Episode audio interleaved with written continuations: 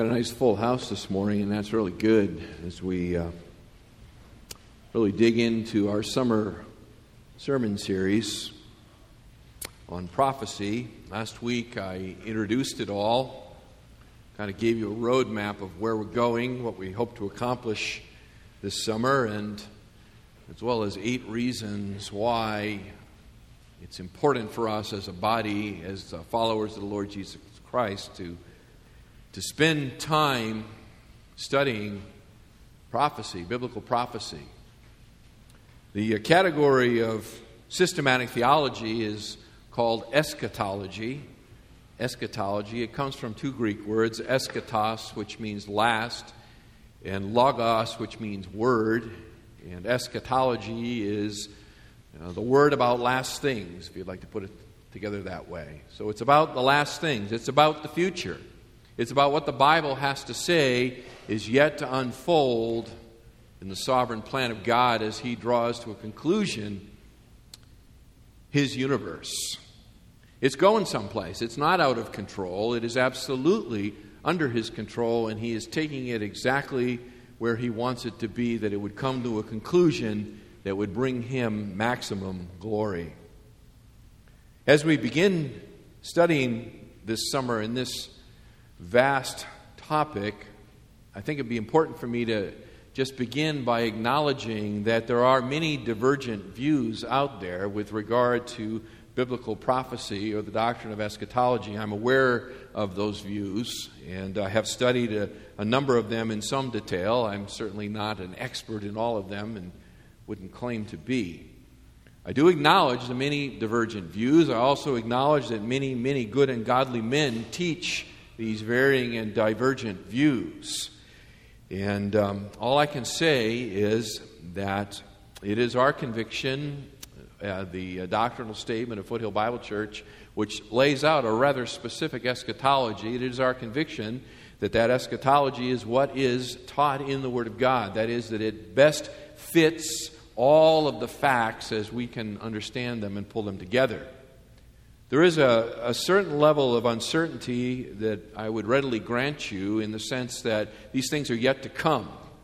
So we don't have the benefit of history to look backwards in time and to see exactly what did occur. We are looking forward for sure. But we're not in a sea of subjectivity. The Bible is clear, it has been written by God to be understood by men. And it is profitable for us to understand it. Now, it requires us to do a lot of hard work. And so this summer series is going to require that of us. Uh, quite a bit of hard work. It's going to require us to think our way through it. Maybe one other, just a comment with regard to the divergent views and the divergent men who teach these views. This is probably the uh, downside, I would say, of the, the uh, media world in which we live. That is, that there is access to everyone all the time 24 7 to uh, an incredible amount of, of biblical teaching. It just can pour in, and many of you have it pour in in your podcasts that uh, come to you from all your favorite superstars in the evangelical world.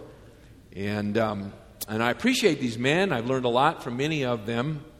Uh, but the downside, if I can say it that way, is that they don't pastor Foothill Bible Church.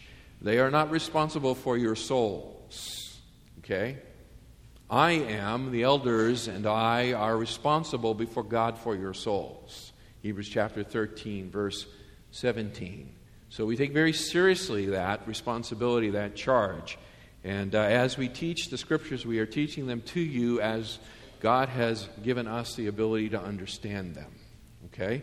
So when your favorite Bible teacher or another favorite Bible teacher, uh, holds to something different. Uh, I would love to talk to you about that, but please understand that um, they're responsible before God for the flock that God has placed them among. We are responsible to God for the flock that He has placed us among. Okay? And when we get to heaven, they can apologize for being wrong. right? So uh, we, we don't come into the pulpit uh, just throwing our hands in the air and saying, I don't know. It's all going to work out in the end. Okay? It is all going to work out in the end for sure. but we do believe God has given it to us clearly enough that it can be understood given hard work. All right, so here we go. Last week I introduced to you seven topics, seven prophetic events that await fulfillment. This is the framework around which we're going to organize our summer series. All of this springing out of chapter 11 of the book of Romans and Paul's statement there that when the fullness of the Gentiles come, all Israel will be saved, okay? And I will go I will eventually end up back there again. Okay, I'm going to do a Doug Bookman for those who know him, and that is I'm going to spin off into who knows where, but by the end of the summer we'll be back to Romans 11 and verse 25 and 26, okay? Fair enough? All right, so here they are seven prophetic events awaiting fulfillment. Number one was the rapture of the church. Number two was the rise of the Antichrist. Number three, the retribution of God. Number four, the return of the King. Number five, the reign of Christ. Number six, the rejection of his rule. And number seven, the remaking of heaven and earth. That is your skeleton, that is your framework. Okay, so this morning we're going to begin together looking at that first event, the rapture of the church. The rapture of the church. And as we begin this study together here, there are several uh, significant problems that confront us right up front, so we best deal with those as well. Okay? Number one, the uh, terminology of prophecy may be unfamiliar to you. It's very likely that there are going to be vocabulary words, technical words that I will use that are going to be unfamiliar, at least to some of you. And I acknowledge that fact, and I will do my best to define them as we go. It will be my intent to define these words as, as we go through the process, okay? But if I uh, don't define a particular word and you're not sure what that word is and you can't get it from the context, then send me an email, please, and ask me.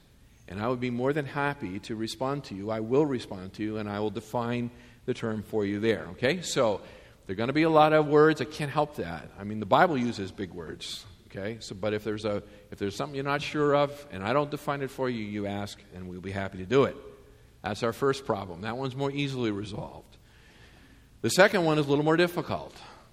The second problem is, is that prophecy is is the end of the story. It is the last chapter of the book, as it were.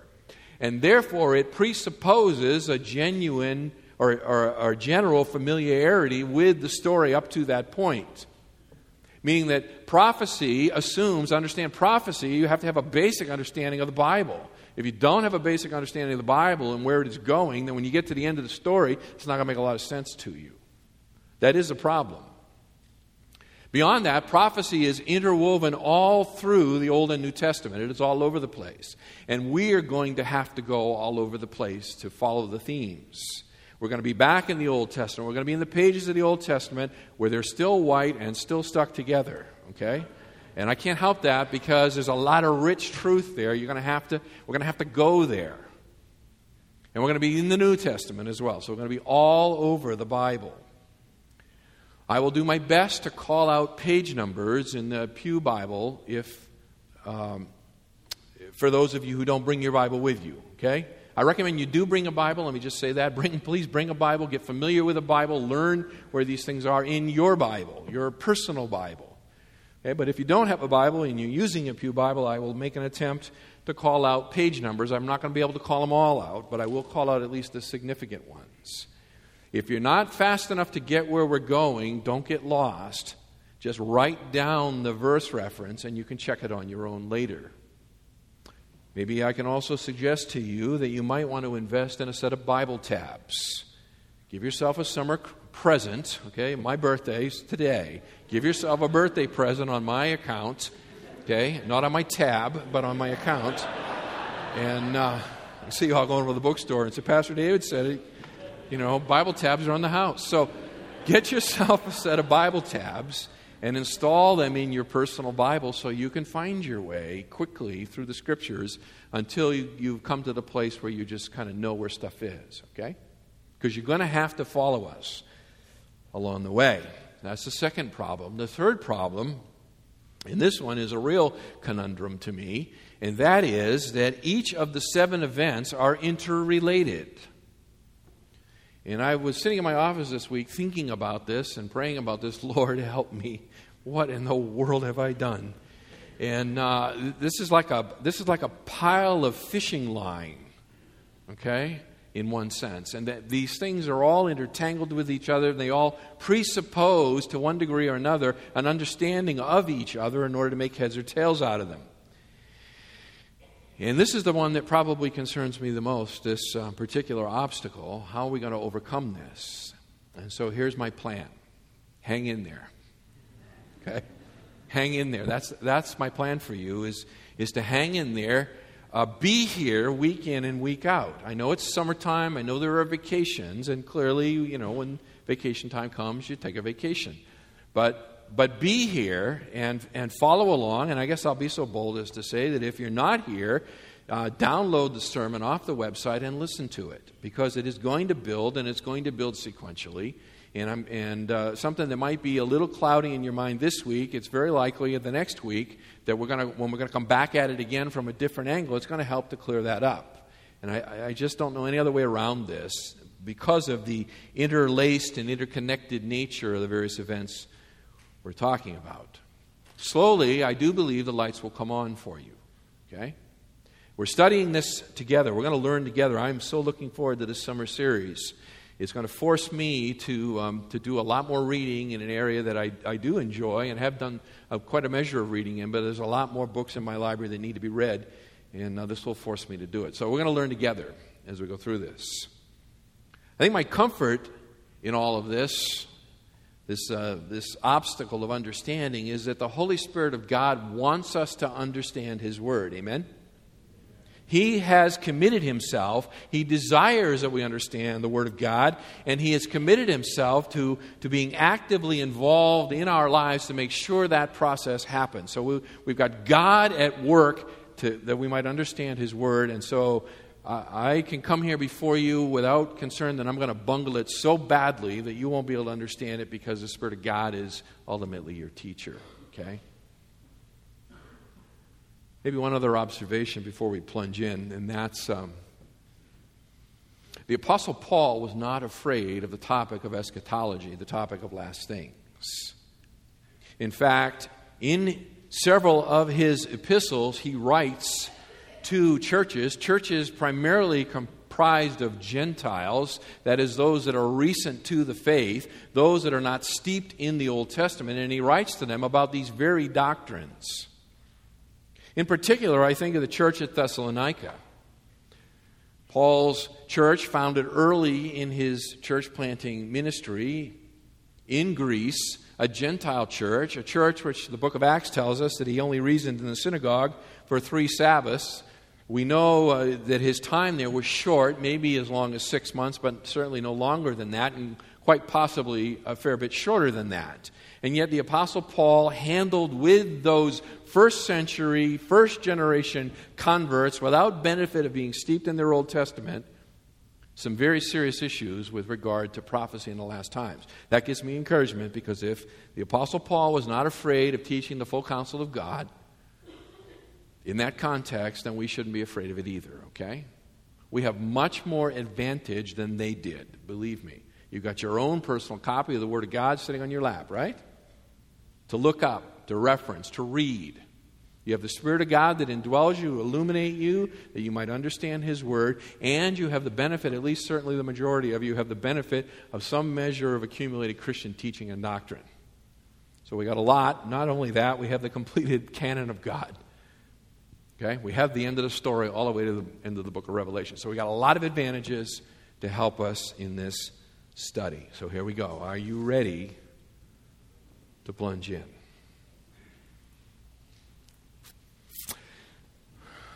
The book of Revelation, the book of Revelation, the last book of the New Testament, written by the Apostle John, the last living apostle, written sometime around AD 95. So we have the final, you don't need to turn there, okay? I'll tell you when you got to turn, okay? Um, I mean, you can if you want to, but Uh, this is the last written record from the last living apostle, written at the end of the first century. Let's turn there. And at the end of that, uh, I wasn't going to say, none of this is in my notes. And here we go. At the end of this book, chapter 22, verse 18, he declares prophecy done, complete, finished, fulfilled, fine, no more. He says, verse 18, I test to everyone, testify to everyone who hears the words of the prophecy of this book. If anyone adds to them, God shall add to him the plagues which are written in this book. And if anyone takes away from the words of the book of this prophecy, God shall take away from his part, from the tree of life, and from the holy city, which are written in this book. It's over. God has given us everything we need for life and godliness, 2 Peter chapter 1 verse 3. And it's to be found in the word of God. So everything we need is before us. It's on your lap. All we got to do is work hard at it. Now, Revelation, the book of Revelation is a a um, a book with a fair amount of mystery in it. There's no question. In fact, it it has uh, confounded or did confound uh, some of the greatest expositors of the church of the Reformation period. People like Calvin and Luther and Zwingli, and they were so focused on the battle of the recovery of the gospel of justification by grace through faith alone that they never really had time to seriously approach the book of Revelation. Furthermore, they were so stuck in their Augustinian theological system, the system they had inherited from Augustine from the fourth century, which saw the church as the replacement of the nation of Israel. They were so caught in that paradigm that when they came to the book of Revelation, they threw their hands in the air and they said, I don't know what it means. Nobody can figure it out. And they left it untouched. But we've been able to stand on the shoulders of those that have gone before us. And we, there is much that we can understand about this book. The book of Revelation, chapters 6 through 19 of that book, detail a time of unprecedented horror on earth's inhabitants. It is the time when God pours out his judgments upon those who have refused the gracious offer of salvation through Jesus Christ our Lord. It is the wrath of God poured out upon his creation. And according to the biblical accounts, this period of wrath, this period of unprecedented judgment, known as the tribulation period, lasts seven years. Seven years. And it grows progressively more intense, more horrible, more catastrophic, as judgment after judgment fall like hammer blows upon this planet and upon those who have set themselves in opposition to Christ.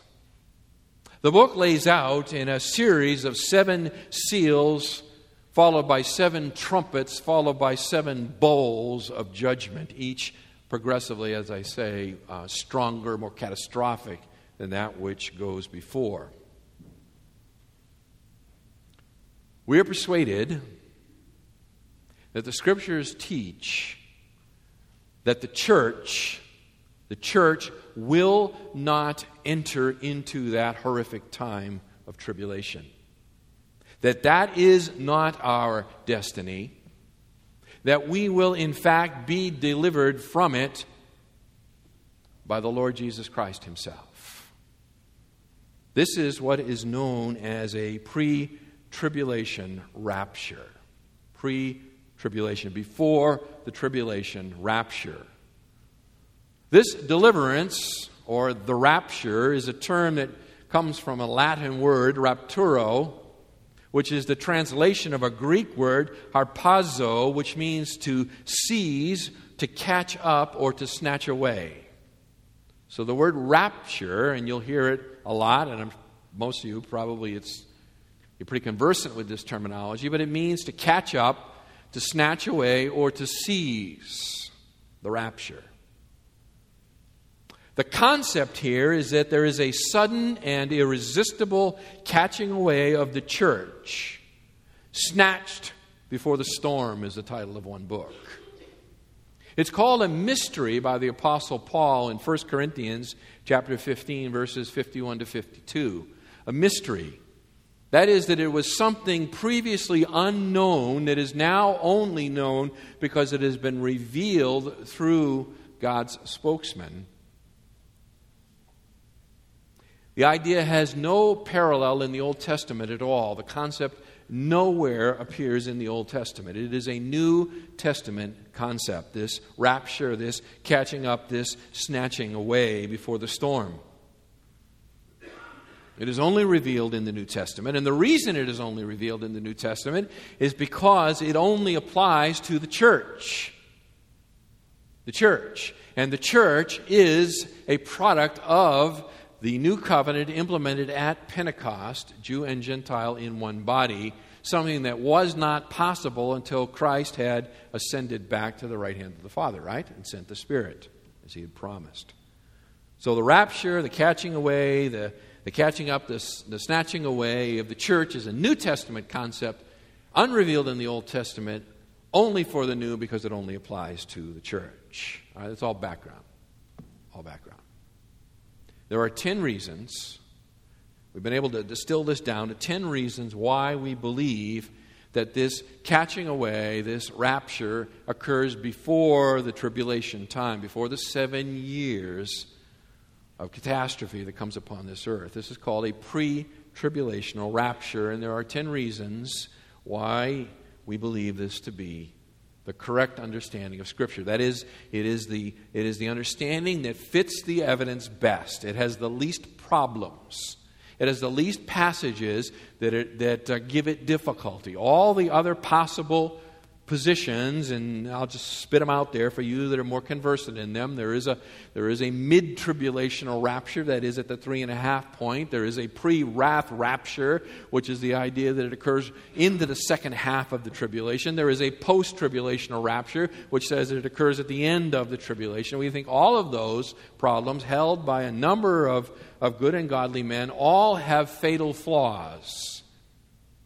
And that the pre tribulational rapture handles the evidence the best, has the least problems, and has no fatal flaws. Okay? No fatal flaws. So let's begin our reasoning together. Let us reason together. The first, we believe in a pre tribulational rapture because it preserves the doctrine of imminence. It preserves the doctrine of imminence. They are in your handout here. I've written them down for you. The English word imminent comes from a Latin verb, and it means to overhang or project. To overhang or project. Thus, the English word carries the idea of hanging over one's head. Something hanging over your head. If something is imminent, it is hanging over your head. It is ready to overtake you. It is close at hand. That's kind of the, the idea of the word imminent. Now, listen carefully here with me. An imminent event is an event that is close in hand is in the sense that it can overtake you at any time. It's imminent if it can, if it can overtake you at any time. Other things may occur first but nothing must necessarily happen first before the imminent event occurs. Do you understand the distinction I'm making? It can, it can overtake you at any moment. Nothing has to precede it before it can come. Other things may precede it, but they're not necessary to come first for an event to be imminent. Imminent does not mean shortly because that implies a time period in which the event must take place.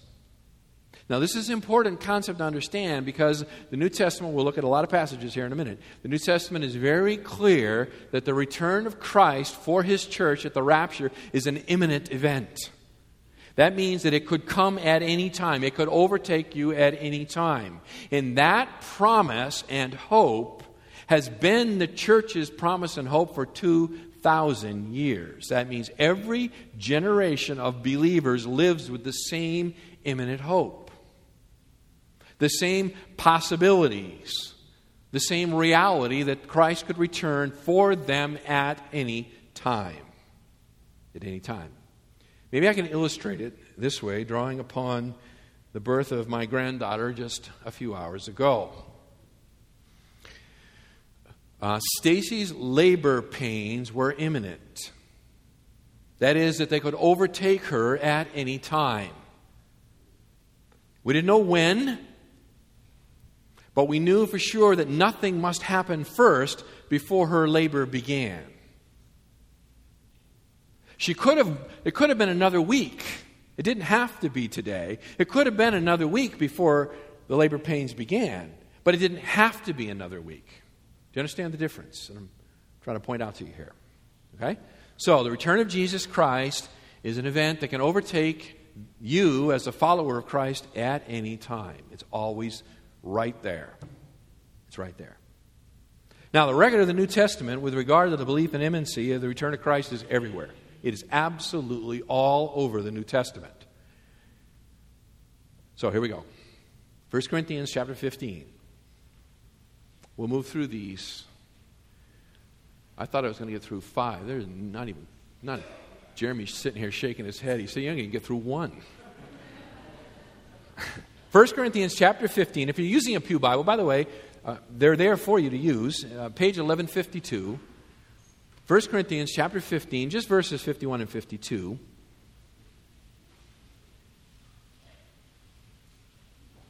First Corinthians 15, 51 and 52. Apostle Paul, writing to the church at Corinth, church is primarily Gentile in orientation. Church has only been in existence for a very short time. He says, Behold, I tell you a mystery. Remember, I said that this the, the uh, rapture of the church is a mystery. Behold, I tell you a mystery. We shall not all sleep, but we shall all be changed. In a moment, in the twinkling of an eye, at the last trumpet, for the trumpet will sound, and the dead will be raised imperishable, and we shall be changed.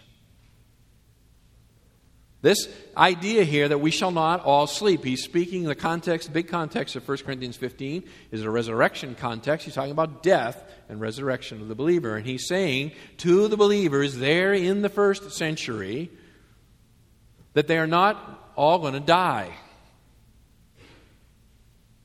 but they are all going to be changed. That is, that Paul was fully convinced, under the inspiration of the Spirit of God, that Christ could return at any moment, and should he return, they won't all die. Now, we're 2,000 years removed, aren't we? Did Christ return? No. Did some of them die? Yes. And thus we arrive at the conundrum of God. Maybe I should acknowledge this as we begin together. Every time we, we do theology together, every time that we, that we seek to understand God, the finite bumps into the infinite and we come to a place where we can't go beyond. That is, we arrive at a place where God has only told us so much and the rest He has concealed for Himself. This is just another one of those doctrines. And this shouldn't trouble you because uh, you live in this tension all the time. If anyone would like to sit down and explain to me how Jesus Christ was 100% man, fully human, and 100% God, if you'd like to explain that to me and work out all the kinks and all the implications, I'd be happy for you to try. The church has been working on it for 2,000 years, and they've arrived at a formulation of the Christology that is the, the, the word about Christ, and they've said, This is true, he's human, this is true, he's divine. How do they fit together? We don't really know. Would you like to explain to me the concept of eternity? Would you like to explain to me the concept of God's full and absolute sovereignty and man's human responsibility?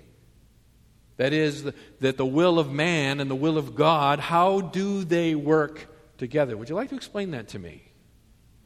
Would you like to explain to me how God is triune, the triune God? Or maybe you'd like to explain to me how he spoke everything into existence. Or how would you like to explain to me how he regenerates dead sinners and brings them to life?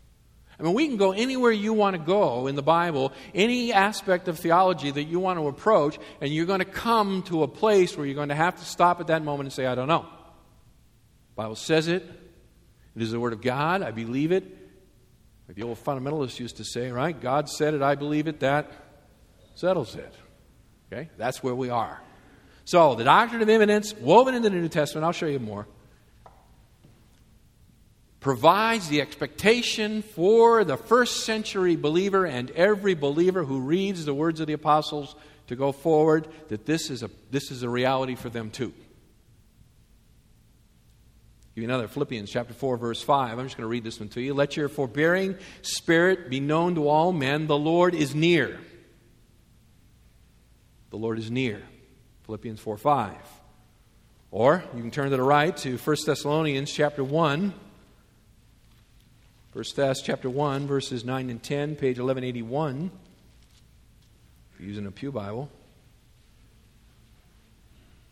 Paul writes there to the church at Thessalonica, verse 9 For they themselves, that is, others, report about us what kind of a reception we had with you, this church at Thessalonica, how you turned to God from idols to serve a living and true God and to wait for his Son from heaven, whom he raised from the dead, that is Jesus who delivers us from the wrath to come. Why would they wait for his Son from heaven if they knew there was going to be at least 2,000 years before he came? Because they didn't. They didn't know. And in fact, their expectation is just the opposite that it could be anytime. Anytime.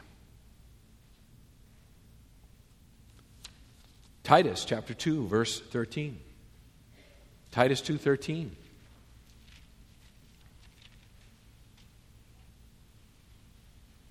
The grace of God verse 11 has appeared instructing us verse 12 that we might, verse 13, be looking for the blessed hope and the appearing of the glory of our great God and Savior, Christ Jesus. We are to be looking for the blessed hope and appearing of our great God and Savior, the Lord Jesus Christ. That is something that Paul writes to, Tim, to Titus to teach those on the Isle of Crete that they're supposed to be doing. They're supposed to be looking for the return of Christ. James chapter 5, verses 7 and 9. Be patient, James says, therefore, brethren, until the coming of the Lord. Behold, the judge is standing right at the door. Be looking for the coming of the Lord. The judge is standing right at the door. 1 John chapter 2 verse 28 and now little children abide in him so that when he appears we may have confidence and not shrink away from him in shame at his coming.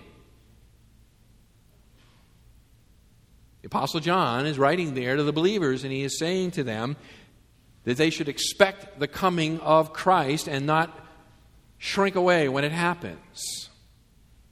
There's that expectation for them. It could be at any time. Be ready. It could be at any time. And the last one is uh, in Revelation chapter 22, page 1242. You're using a Pew Bible. Revelation chapter 22, verse 7.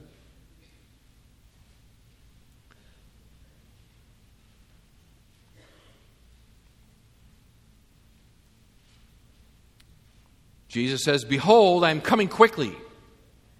Blessed is he who heeds the words of the prophecy of this book. I'm coming quickly. Now, listen carefully here. From God's perspective, the date and time of the return of Christ is fixed. It's fixed. Acts chapter 1, verse 7 Jesus answers his disciples when they say, Lord, is it now that you're going to reestablish or establish your kingdom? And he said to them, It is not for you to know the times or seasons or epochs which the Father has fixed by his own authority. That is, the return of Jesus Christ will not occur a moment sooner or a moment later than, than God the Father has sovereignly determined uh, before the foundation of the earth as to when this event will occur. It is fixed in time, it is not floating. But, but from a human perspective, it could be at any time. It could be at any time. If all, listen to me now, if all or any part of the tribulation period, that seven year period, must occur before Christ returns to rapture his church, then the concept of imminency is destroyed. If something must happen first before he can return, that is, that if, if half of the tribulation must come first before he returns, if the whole tribulation must come first before he returns, then it's no longer an imminent event. It's an event that's delayed by at least an observable three and a half years, seven years, whatever. Okay? I'm going to need a lot of reinforcement here from you. Nod to me. Nod to me. Okay? The return of Christ is imminent. Maranatha, our Lord, come. Come quickly, Lord Jesus, right? That's how the book of Revelation closes. Snatch us away before I have to finish this sermon. Take us, please. All believers live with that hope. It is the blessed hope of the return of Christ for his church. It is, as we talked about last week, a purifying hope. A purifying hope. Second reason. Second reason. First is because of the imminent, imminency. Secondly, we believe in a pre tribulation rapture because it provides comfort to the church. 1 Thessalonians chapter 4, page 1183. 1 Thessalonians chapter 4. This is the premier passage teaching the rapture of the church.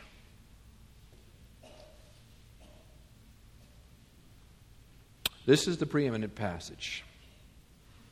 The dominant theme of this passage is comfort. Verse 18, you see where it ends. Therefore, comfort one another with these words. Let me just read the passage to you, beginning in verse 13.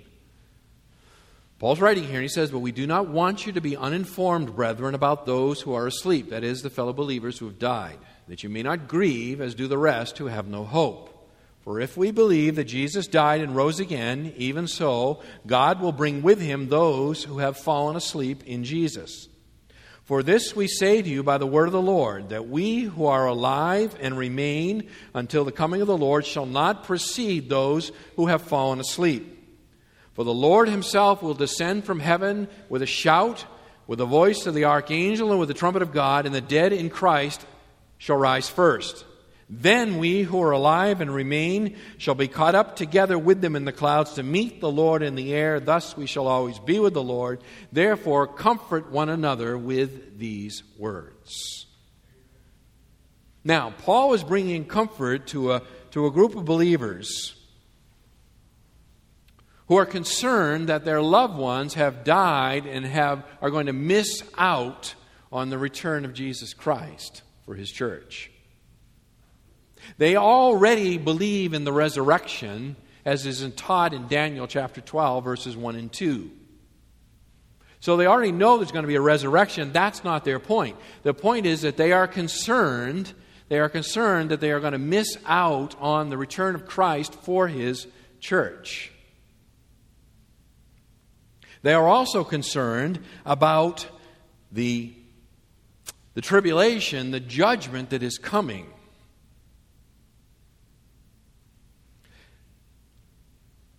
And so Paul writes to them here to comfort their hearts. And what he writes to them and says is, don't worry about it.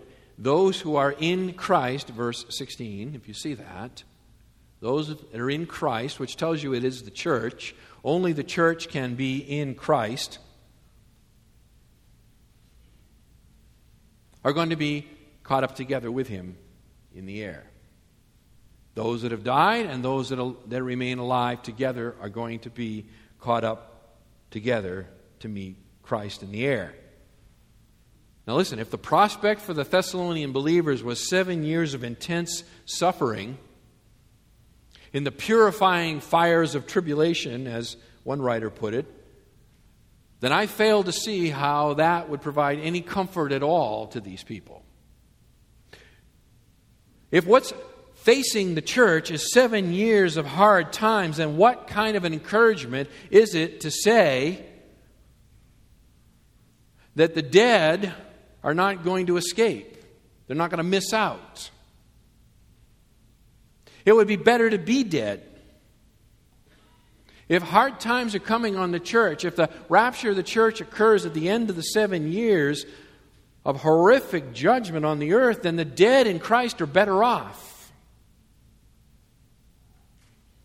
But the comfort comes in the fact that the dead are not going to miss the return of Christ, and those that are living are going to be translated to join them together at the same time, and they're going to escape. They're going to escape. I mean, Paul says to be absent from the body is to be present with the Lord. So if the, if the rapture of the church occurs after the judgment time, I'd rather be dead. Amen? The comfort here, the comfort here is not, don't worry, folks, it's going to be really, you think it's bad now, it's going to get really bad. The comfort is, you're not going to go through it. You're not going to go through it. Now, I'm not done with this passage. We're going to be back to it a bunch of times, okay? Let me just leave it at that for now. Take a stab at another one. Verse, or um, third reason we believe in a pre tribulation rapture because Christians are not destined for wrath. Just turn over a page, chapter 5, verse 9. Paul says, For God has not destined us for wrath, but for obtaining salvation through our Lord Jesus Christ. He has not destined us for wrath.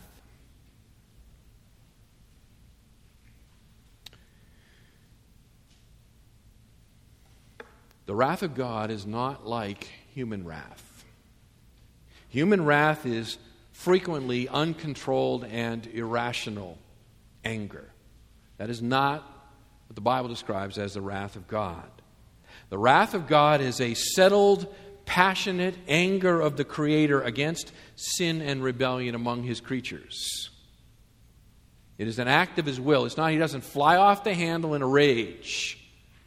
Okay, it is a very settled, a very, a very thought through, passionate, burning anger against his creation that is in rebellion against him. According to the Bible, that wrath of God is most fully and completely expressed in a place called the lake of fire. Revelation chapter 20. Known in our culture, our colloquialisms, as hell. That is where it is most fully and most completely expressed. But, now listen to me, but it, the wrath of God is temporally poured out on earth's inhabitants during a seven year period of time we call the tribulation. It is the down payment, if I can say it that way, of the wrath of God upon the world in rebellion against him. There would be no way to understand the, the eternal and final wrath of God in the lake of fire without the illustration of the temporal wrath of God in the seven years of tribulation. That provides an illustration, a down payment, an explanation that is a little more comprehensible for us of what is ultimately in store for those who reject Christ. The Old, the Old Testament illustration, by the way, of the wrath of God upon creation in rebellion against Him is the flood. It is the flood. when he washed the planet clean. But in the New Testament, we are given this period of time. It is the, it is the breaking forth, it is the, it is the intrusion of God into his creation in a series of judgments. These judgments are unleashed progressively. Revelation chapter 6, page 1229, Revelation 6. They are progressively released by the breaking of seven seals.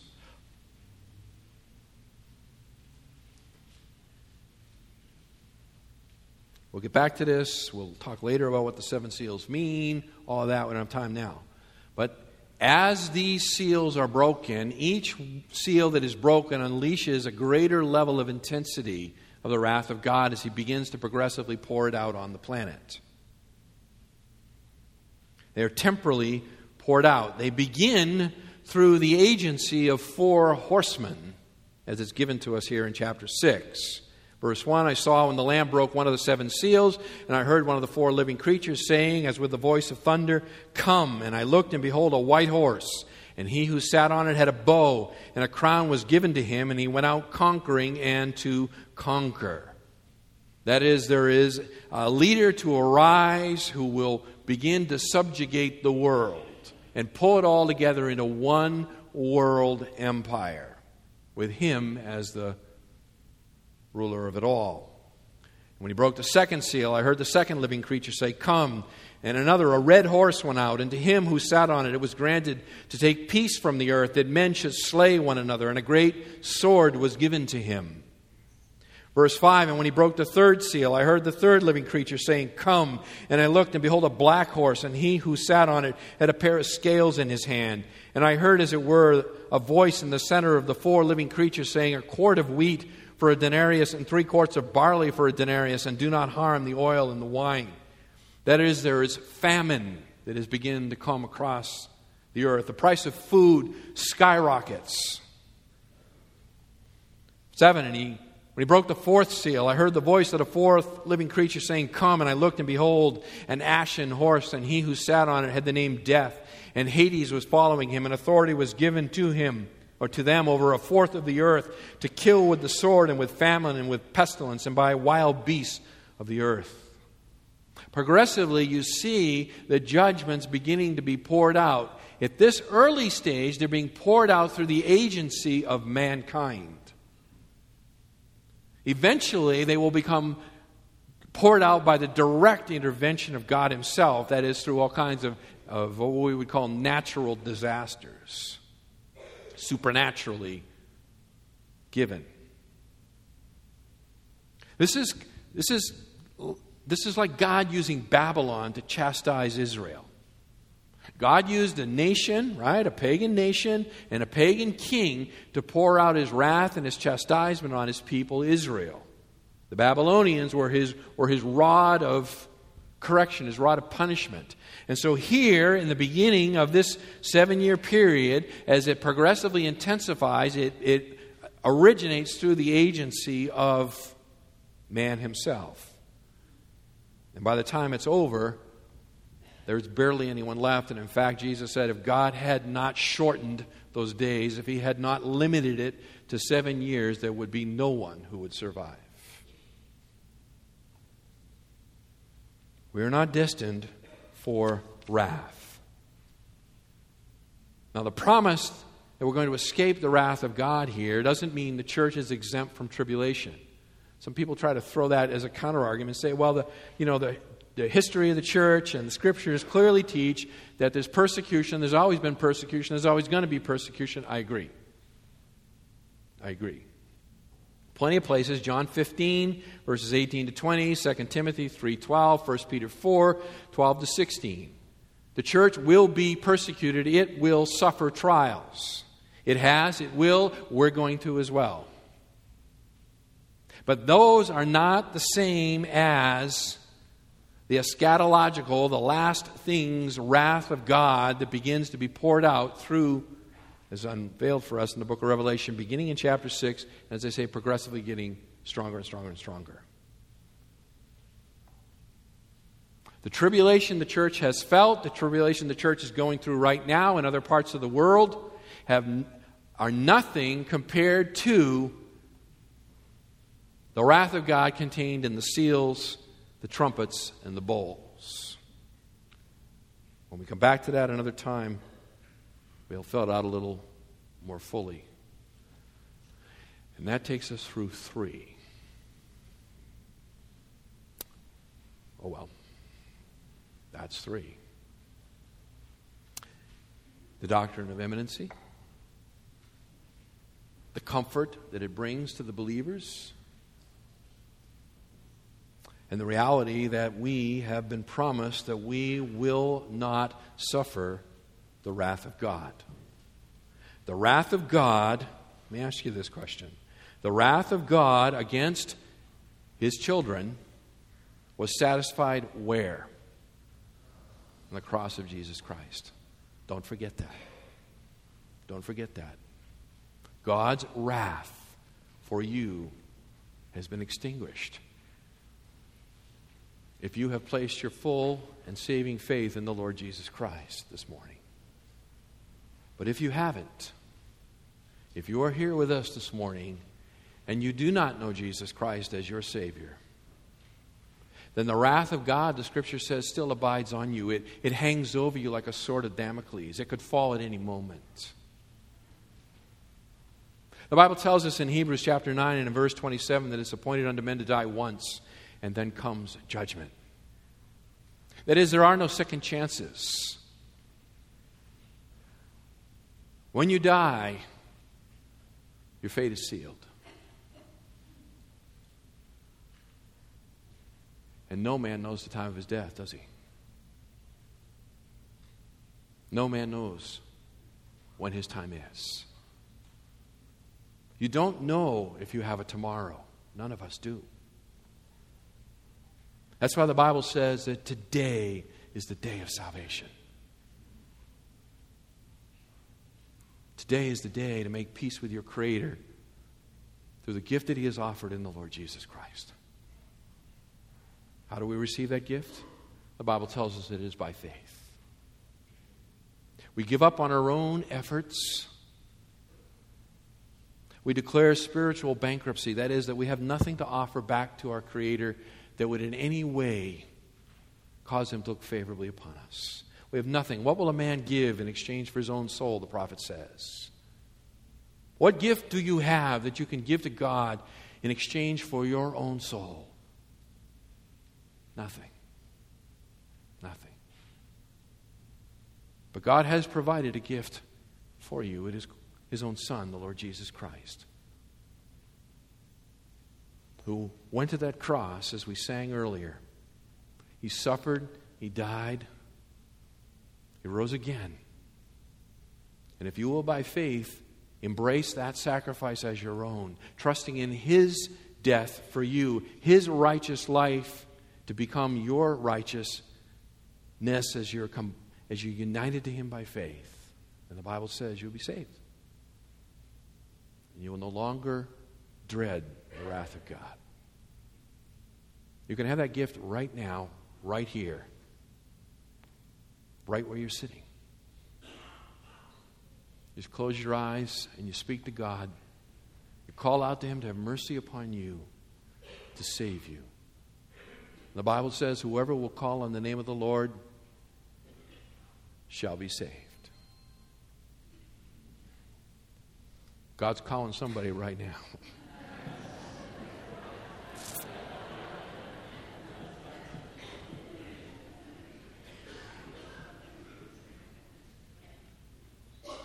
Ron, as you come and lead us, let me pray first. Don't walk out today.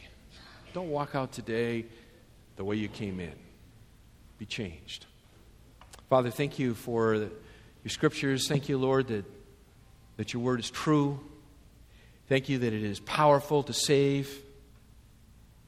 Thank you that you have given us your Holy Spirit who resides within us and enables us to be able to understand what you have written. Lord, we understand so much, and our obedience level is so small in comparison. We, we pray as well, Father, that you would enable us this week to put into practice that which we know. Our Father, the Lord Jesus Christ, can return for us at any time. The scriptures clearly say that. And so we want to be found about the Master's business. Work in our hearts, Lord. Change us where we need to be changed. We pray for Jesus' sake. Amen.